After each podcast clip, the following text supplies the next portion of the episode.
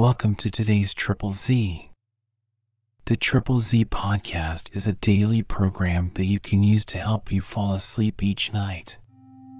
Just turn down the volume, lay back, relax, and enjoy as you fall asleep. The Life and Achievements of Don Quixote de la Mancha is a Spanish epic novel by Miguel de Cervantes. Originally published in two parts in 1605 and 1615, its full title is The Ingenious Gentleman Don Quixote of La Mancha. A founding work of Western literature, it is often labeled as the first modern novel and one of the greatest works ever written. Don Quixote is also one of the most translated books in the world.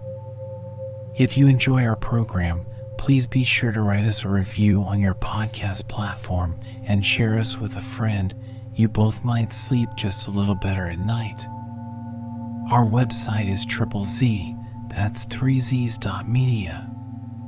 You can also like and share our content on Facebook or our Instagram account ZZZ Media Podcast. Music for today's episode was provided by the Sleep Channel on Spotify. Chapter 64 Containing ways and means for disenchanting the peerless Dulcinea del Toboso, being one of the most famous adventures in the whole book. The Duke and Duchess were extremely diverted with the humors of their guests. Resolving, therefore, to improve their sport by carrying on some pleasant design that might bear the appearance of an adventure, they took the hint from Don Quixote's account of Montesinos cave as a subject from which they might raise an extraordinary entertainment, the rather, since, to the Duchess's amazement, Sancho was so foolish as to believe that Dulcinea del Toboso was really enchanted, though he himself had been the first contriver of the story, and her only enchanter. Accordingly, having given directions to their servants that nothing might be wanting, and proposed a day for hunting the wild boar, in five or six days they were ready to set out with a train of huntsmen and other attendants not unbecoming the greatest prince. They presented Don Quixote with a hunting suit, but he refused it, alleging it superfluous, since he was in a short time to return to the hard exercise of arms, and could carry no sumpters nor wardrobes along with him. But Sancho readily accepted one of fine green cloth, designing to sell at the first opportunity. The day appointed being come, Don Quixote armed, and Sancho equipped himself in his new suit, and mounting his ass, which he would not quit for a good horse that was offered him, he crowded among the train of sportsmen. The Duchess also made one of the company. The knight, who was courtesy itself, very gallantly would hold the reins of her palfrey, though the Duke seemed very unwilling to let him. In short, they came to the scene of their sport, which was in a wood between two high mountains, where alighting, and taking their several stands, the Duchess, with a pointed javelin in her hand, attended by the Duke and Don Quixote, took her stand in a place where they knew the boars were used to pass through. And now the chase began with full cry, the dogs opened, the horns sounded, and the huntsmen hollowed in so loud a concert that there was no hearing one another. Soon after, a hideous boar of a monstrous size came on and being baited hard by the dogs, and followed close by the huntsmen, made furiously towards the pass which Don Quixote had taken, whereupon the knight, grasping his shield and drawing his sword, moved forward to receive the raging beast. The Duke joined him with a boar spear, and the Duchess would have been foremost had not the Duke prevented her. Sancho alone, seeing the furious animal, resolved to shift for himself, and away he ran as fast as his legs would carry him towards a high oak, to the top of which he endeavored to clamber, but as he was getting up, one of the boughs unluckily broke, and he was tumbling down, when a stump of another bough caught hold of his new coat and stopped his fall, slinging him in the air by the middle, so that he could neither get up nor down. His fine green coat was torn, and he fancied every moment the wild boar was running that way, with foaming mouth and dreadful tusks, to tear him to pieces, which so disturbed him that he roared and bellowed for help as if some wild beast had been devouring him in good earnest. At last the tusky boar was laid at his length, with a number of pointed spears fixed in him, and Don Quixote, being alarmed by Sancho's noise, which he could distinguish easily, looked about, and discovered him swinging from the tree with his head downwards, and close by him poor Dapple, who, like a true friend, never forsook him in his adversity. Don Quixote went and took down his squire, who, as soon as he was at liberty, began to examine the damage his fine hunting suit had received, which grieved him to the soul, for he prized it as much as if it had made him heir to an estate. Meanwhile, the boar, being laid across a large mule and covered with branches of rosemary and myrtle, was carried in triumph by the victorious huntsman to a large field tent pitched in the middle of the wood, where an excellent entertainment was provided suitable to the magnificence of the founder. Sancho drew near the Duchess, and shewing her his torn coat, Have we've been hunting the hare now, or catching sparrows? quoth he, my coat might have slept in a whole skin. For my part, I wonder what pleasure there can be in beating the bushes for a beast which, if it does but come at you, may be the death of you. I have not forgotten an old song to this purpose. May Favila's sad fate be thine, and make thee food for bears or swine. That Favila, said Don Quixote, was a king of the Goths, who, going a hunting once, was devoured by a bear. That is it I say, quoth Sancho, and therefore why should kings and other great folks run themselves into harm's way when they may have sport enough without it? What pleasure can you find, any of you all, in killing a poor beast that never meant any harm? You are mistaken, Sancho, said the Duke. Hunting wild beasts is the most proper exercise for knights and princes, for in the chase of a stout noble beast may be represented the whole art of war, stratagems, policy, and ambuscades, with all other devices usually practiced to overcome an enemy with safety. Here we are exposed to the extremities of heat and cold. Ease and laziness can have no room in this diversion. By this we are inured to toil and hardship. Our limbs are strengthened, our joints made pliable, and our whole body hale and active. In short, it is an exercise that may be beneficial to many and can be prejudicial to none, and the most enticing property is its rarity, being placed above the reach of the vulgar, who may indeed enjoy the diversion of other sorts of game, but not this nobler kind, nor that of hawking, a sport also reserved for kings and persons of quality.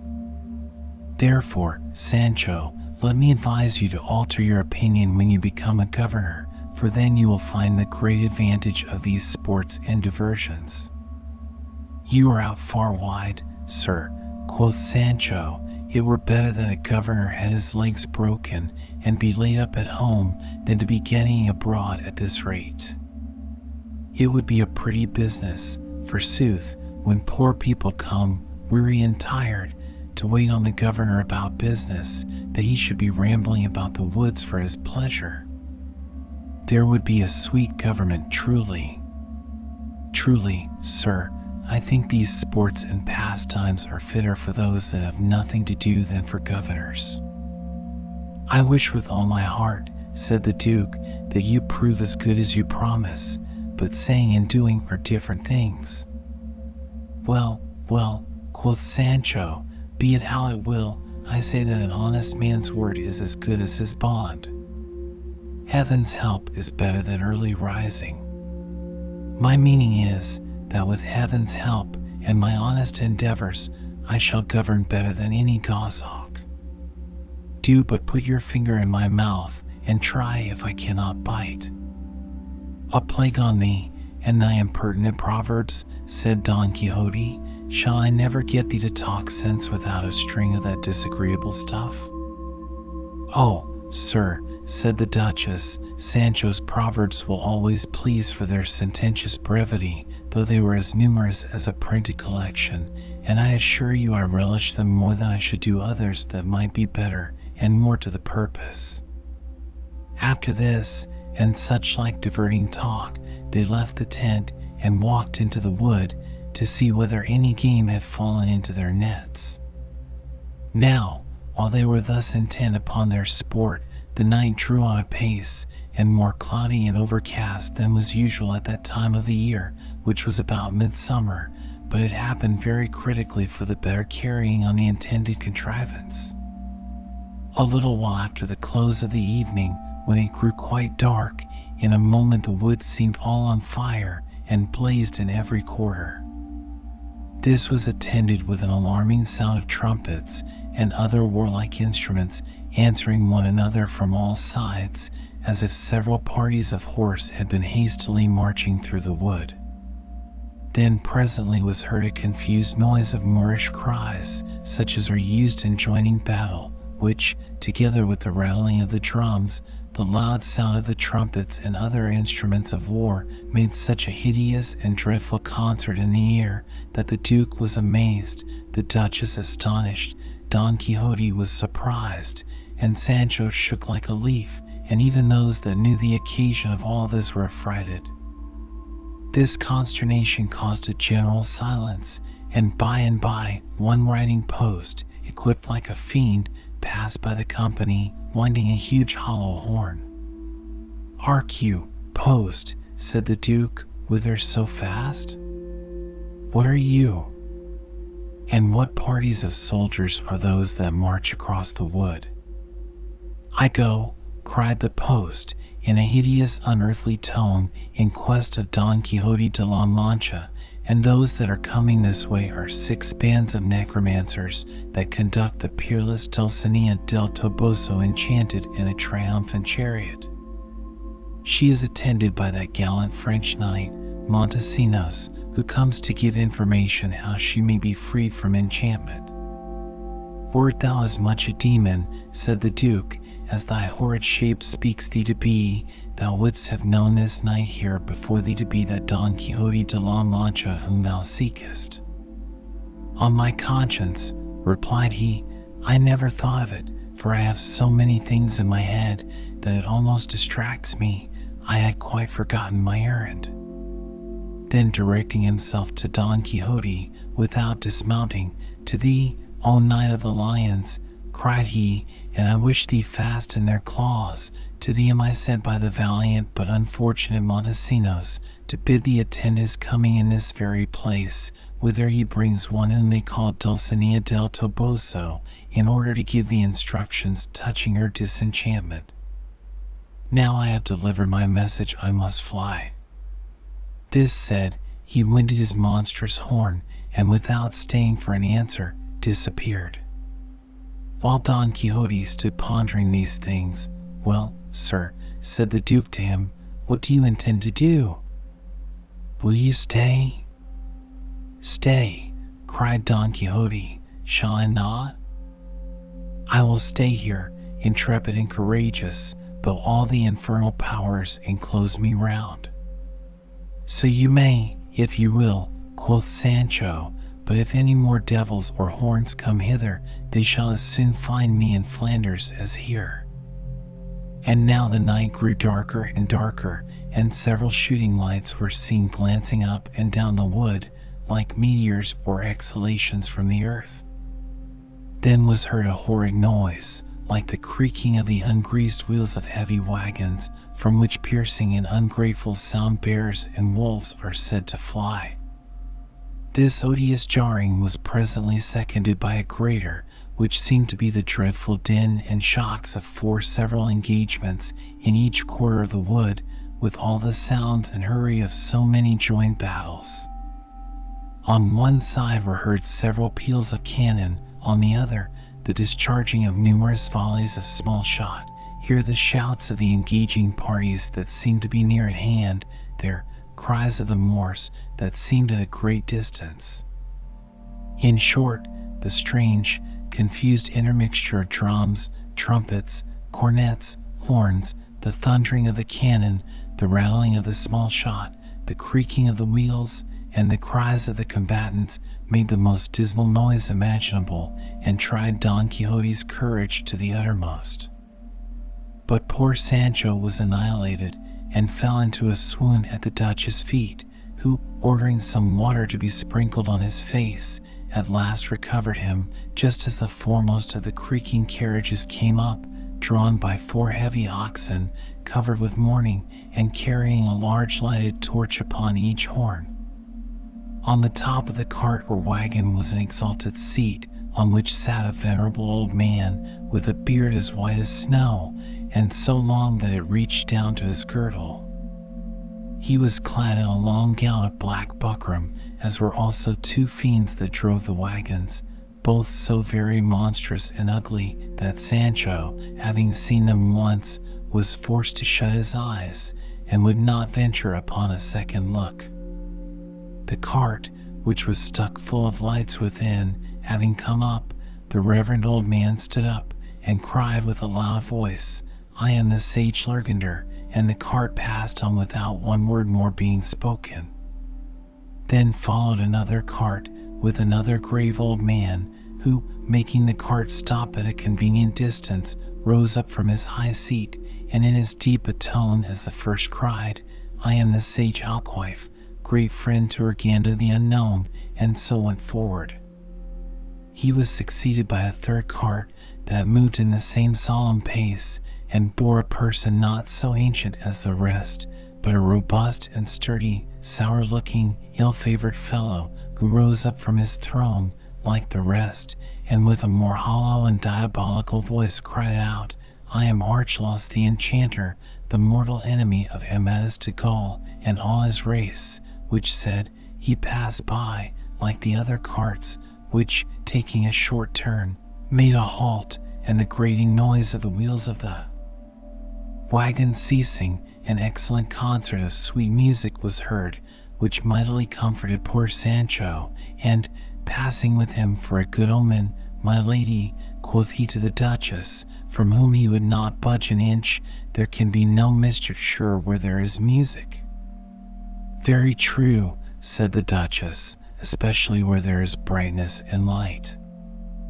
Ay, but there is no light without fire, replied Sancho, and brightness comes most from flames.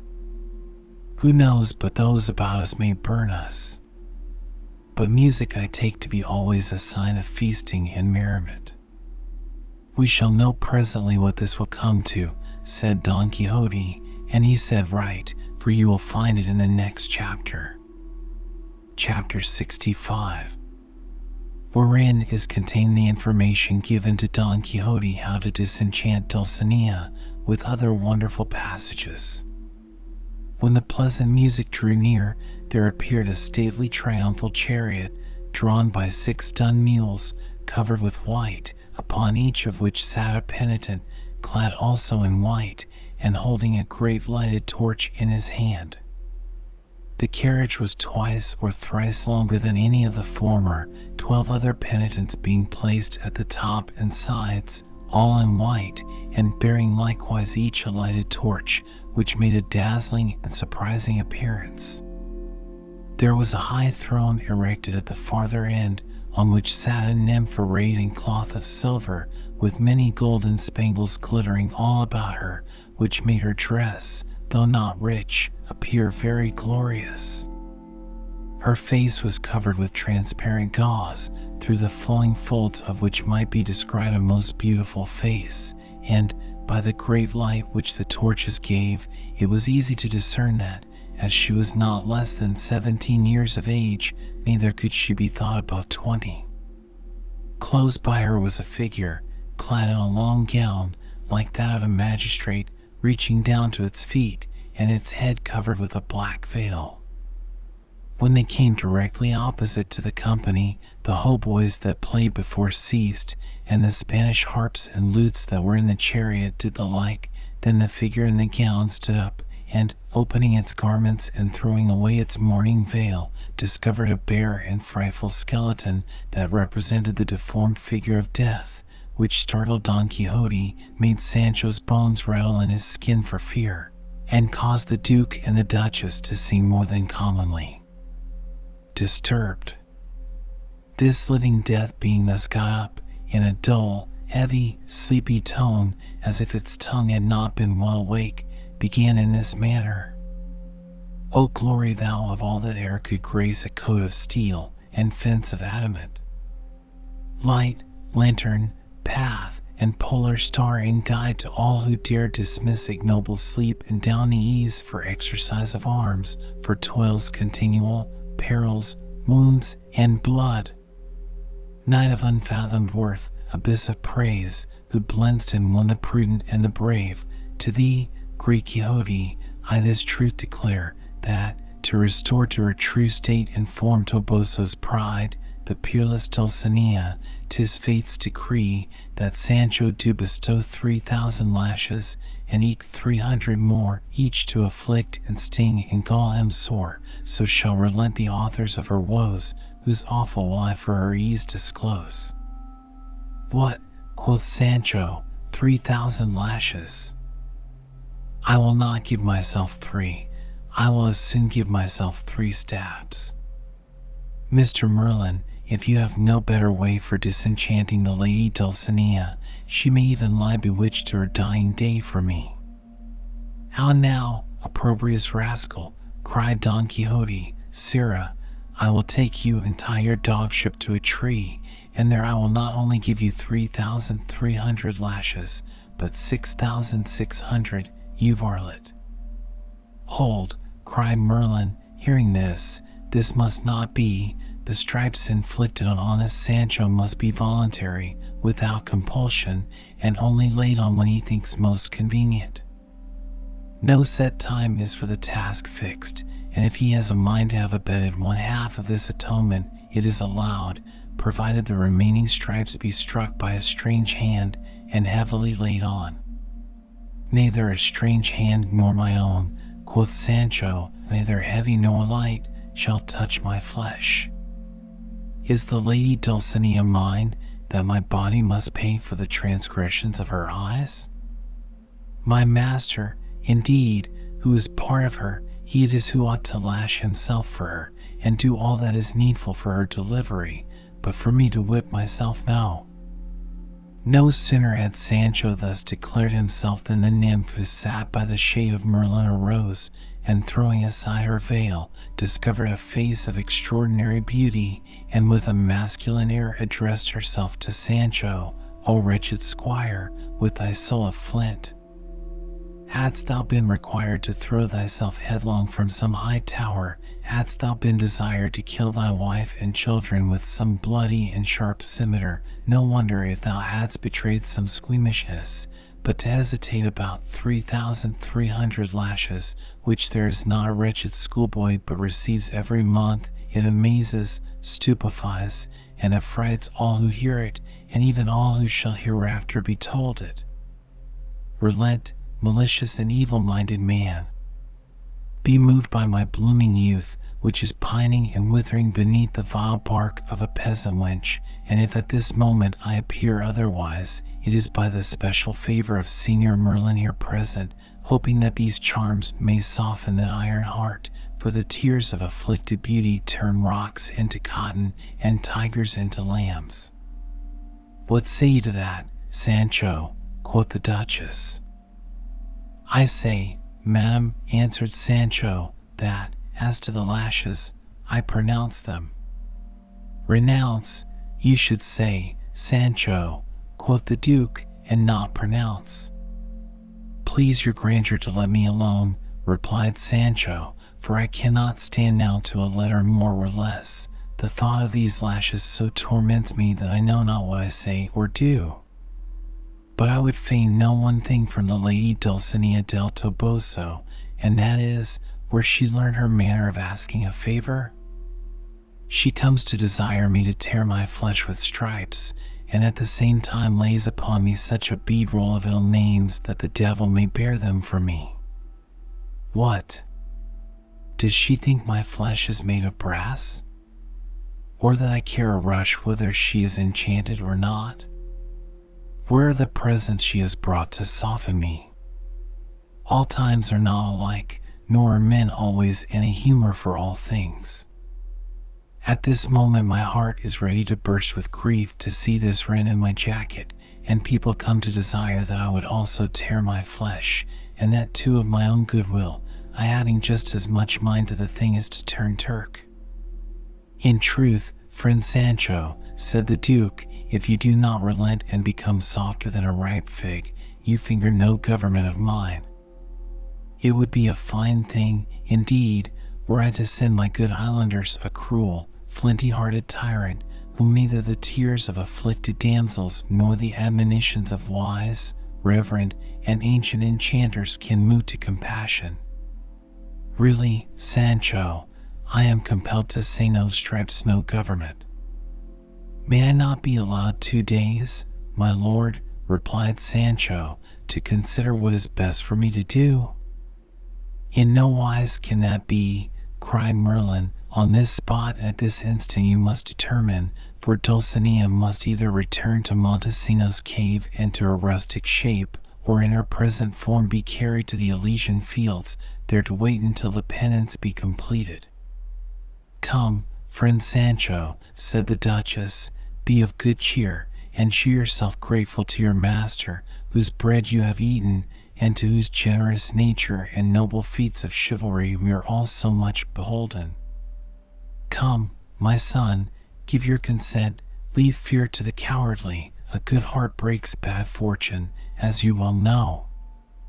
Well, said Sancho, since everybody tells me so, though the thing is out of all reason, I promise to give myself the three thousand three hundred lashes, upon condition that I may lay them on whenever I please, without being tied to days or times, and I will endeavor to get out of debt as soon as I possibly can, that the beauty of my lady Dulcinea del Toboso may shine forth to all the world, as it seems she is really beautiful, which I much doubted.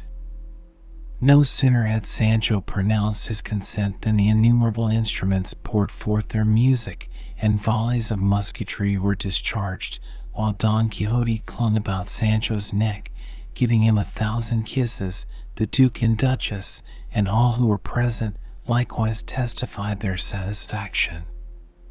The car now moved on, and in departing, the fair Dulcinea bowed her head to the duke and duchess, and made a low curtsy to Sancho. By this time the cheerful and joyous dawn began to appear, the flowers of the field expanded their fragrant beauties to the light, and brooks and streams, in gentle murmurs, ran to pay expecting rivers their crystal tribute. The earth rejoiced, the sky was clear, and the air serene and calm, all combined and separately giving manifest tokens that the day, which followed fast upon Aurora's heels, would be bright and fair.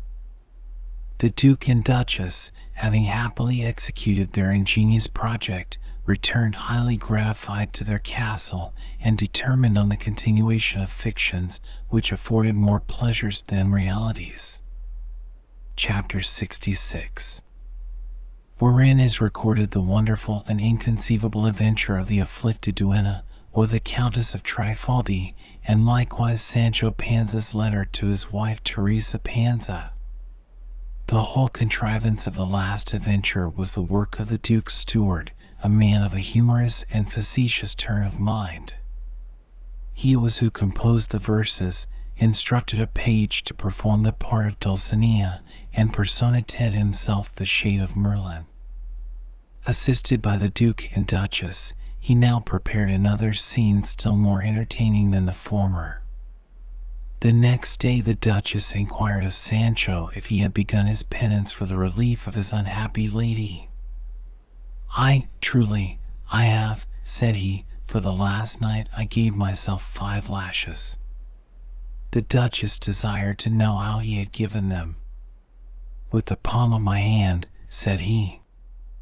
"That," replied the Duchess, "is rather clapping than whipping and I am of opinion Signor Merlin will not be so easily satisfied.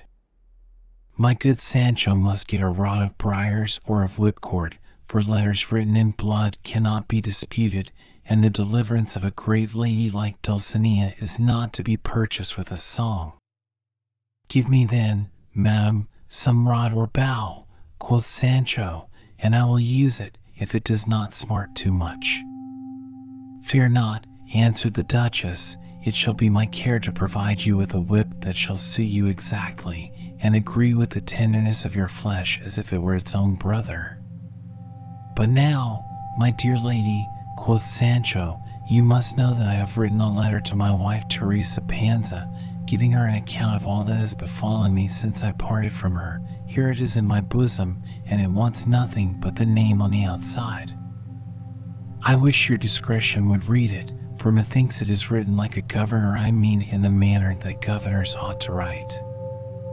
And who indited it? demanded the Duchess. Who should indite it but I myself, sinner as I am, replied Sancho. And did you write it too? said the Duchess. No, indeed, answered Sancho, for I can neither read nor write, though I can set my mark. Let us see it, said the Duchess, for I dare say it shews the quality and extent of your genius. Sancho took the letter out of his bosom, unsealed, and the Duchess read as follows. Sancho Panza's letter to his wife Teresa Panza. If I have been finally lashed, I have been finally mounted up. If I have got good government, it has cost me many good lashes. This, my dear Teresa, thou canst not understand at present, another time thou wilt. Thou must know, Teresa, that I am determined that thou shalt ride in thy coach, which is somewhat to the purpose, for all other ways of going are no better than creeping upon all fours, like a cat. Thou shalt be a governor's wife, see then whether any body will dare to tread on thy heels. I here send thee a green hunting suit, which my lady Duchess gave me, fitted up so that it may serve our daughter for a jacket and petticoat. They say in this country that my master Don Quixote is a sensible madman and a pleasant fool, and that I am not a whit behind him. We have been at Montesinos cave, and the sage Merlin, the wizard, has pitched upon me to disenchant the lady Dulcinea del Toboso, who among you is called Aldonza Lorenzo. When I have given myself 3,300 lashes, lacking five, she will be free from enchantment. Say nothing of this to any body, for bring your affairs into council, and one will cry it is white, another it is black. A few days hence I shall go to the government, whither I go with a huge desire to get money, and I am told it is the same with all new governors. I will first see how matters stand, and send thee word whether or not thou shalt come to me. Dapple is well, and sends thee his hearty service. Part with him I will not, though I were to be made the Great Turk. The Duchess, my mistress, kisses thy hands a thousand times over, return her two thousand, for, as my master says, nothing is cheaper than civil words. God has not been pleased to throw in my way another portmanteau and another hundred crowns as once before, but one way or another thou art sure to be rich and happy. Thy husband the governor. Sancho Panza. From this castle, the 20th of July, 1614. The Duchess, having read the letter, said to Sancho, in two things the good governor is a little out of the way, the one in saying or insinuating that this government is conferred on him on account of the lashes he is to give himself, whereas he cannot deny that, when my lord duke promised it to him, nobody dreamed of lashes. The other is, that he appears to be covetous, and I hope no harm may come of it. For avarice bursts the bag, and the covetous governor doeth ungoverned justice. Truly, madam, that is not my meaning, replied Sancho, and if your highness does not like this letter, it is but tearing it and writing a new one, which mayhap may prove worse if left to thy mending. No, no, replied the Duchess, this is a very good one, and the Duke shall see it. They then repaired to a garden where they were to dine that day, and there Sancho's letter was shown to the Duke, who read it with great pleasure. After dinner, As Sancho was entertaining the company with some of his relishing conversation, they suddenly heard the dismal sound of an unbraced drum, accompanied by a fife. All were surprised at this martial and doleful harmony, especially Don Quixote, who was so agitated that he could scarcely keep his seat. As for Sancho, it is enough to say that fear carried him to his usual refuge, which was the Duchess's side, or the skirts of her petticoat, for the sounds which they heard were truly dismal and melancholy. While they were thus held in suspense, two young men clad in mourning robes trailing upon the ground entered the garden, each of them beating a great drum, covered also with black, and with these a third playing on the fife, in mourning like the rest. These were followed by a personage of gigantic stature, enveloped in a robe of the blackest dye, the train whereof was of a moderate length, and over he wore a broad black belt, in which was slung a mighty scimitar enclosed within a sable scabbard. His face was covered by a thin black veil, through which might be discovered a long beard, white as snow. He marched forward, regulating his steps to the sound of the drums, with much gravity and stateliness. In short, his dark robe, his enormous bulk, his solemn deportment, and the funereal gloom of his figure, together with his attendants, might well produce the surprise that appeared on every countenance. With all imaginable respect and formality he approached and knelt down before the Duke, who received him standing, and would in no wise suffer him to speak till he rose up. The monstrous apparition, then rising, lifted up his veil, and exposed to view his fearful length of beard the longest, whitest, and most luxuriant that ever human eyes beheld, when, fixing his eyes on the Duke, in a voice grave and sonorous, he said, Most high and potent lord, my name is Trifaldin of the White Beard, and I am squire to the Countess Trifaldi, otherwise called the Afflicted Duenna from whom I bear a message to your highness, requesting that you will be pleased to give her. Ladyship permission to approach and relate to your magnificence the unhappy and wonderful circumstances of her misfortune. But first, she desires to know whether the valorous and invincible knight Don Quixote de la Mancha resides at this time in your castle, for in quest of him she has traveled on foot and fasting from the kingdom of Candia to this your territory, an exertion miraculous and incredible were it not wrought by enchantment. She is now at the outward gate of this castle, and only waits your highness's invitation to enter. Having said this, he hemmed, stroked his beard from top to bottom, and with much gravity and composure stood expecting the duke's answer, which was to this effect Worthy Trifaldin of the White Beard, long since have we been apprised of the afflictions of my lady the Countess Trifaldi, who, through the malice of enchanters, is too truly called the afflicted duenna. Tell her, therefore, that she may enter, and that the valiant knight Don Quixote de la Mancha is here present, from whose generous assistance she may safely promise herself all the redress she requires. Trifaldin, on receiving the Duke's answer, bent one knee to the ground, then giving a signal to his musical attendants, he retired, leaving all in astonishment at the majesty of his figure and deportment. The Duke, then turning to Don Quixote, said, It is evident, Sir Knight, that neither the clouds of malice nor of ignorance can obscure the light of your valor and virtue. Behold, the afflicted and oppressed flock hither in quest of you from far distant countries, such is their confidence in the strength of that arm, the fame whereof spreads over the whole face of the earth. I wish, my lord Duke, answered Don Quixote, that holy person who, but a few days since, expressed himself with so much acrimony against knights errant were now here, that he might have ascertained, with his own eyes, whether or not such knights were necessary in the world. Let the afflicted lady come forward and make known her request, and, be it whatever it may, she may rely on the strength of this arm and the resolute courage of my soul. Chapter 67 in which is continued the famous adventure of the afflicted duenna. The Duke and Duchess were extremely delighted to find Don Quixote wrought up into a mood so favorable to their design, but Sancho was not so well satisfied. I should be sorry, said he, that this Madame Duenna should lay any stumbling block in the way of my promised government, for I have heard an apothecary of Toledo, who talked like any goldfinch, say that no good ever comes of meddling with duennas. Odds my life, what an enemy to them was that apothecary!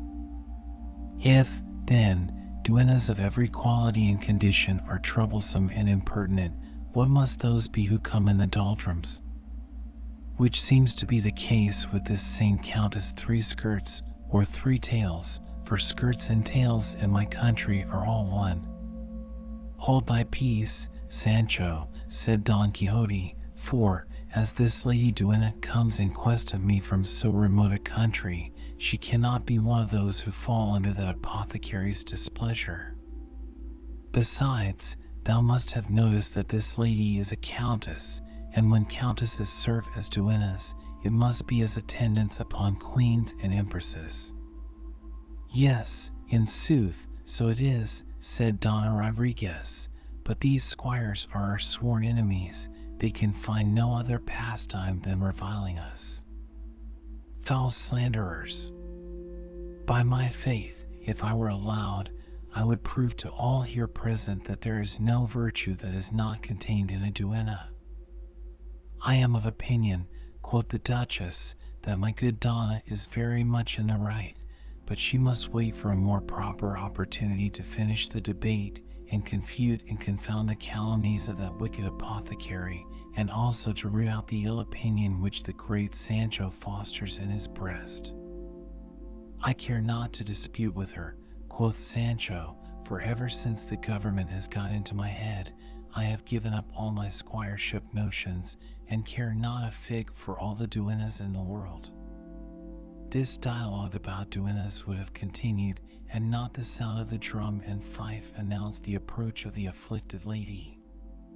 The Duchess asked the Duke whether it would not be proper for him to go and meet her, since she was a countess and a person of quality.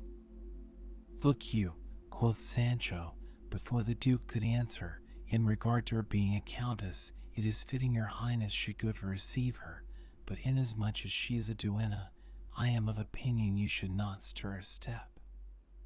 Who desires thee to intermeddle in this matter, Sancho? said Don Quixote. Who, sir, answered Sancho, but I myself? Have I not a right to intermeddle, being a squire, who has learned the rules of good manners in the school of your worship? Have I not had the flower of courtesy from my master, who has often told me that one may as well lose the game by a card too much as a card too little, and a word is enough to the wise? Sancho is right, quoth the Duke, but let us see what kind of a countess this is, and then we shall judge what courtesy is due to her.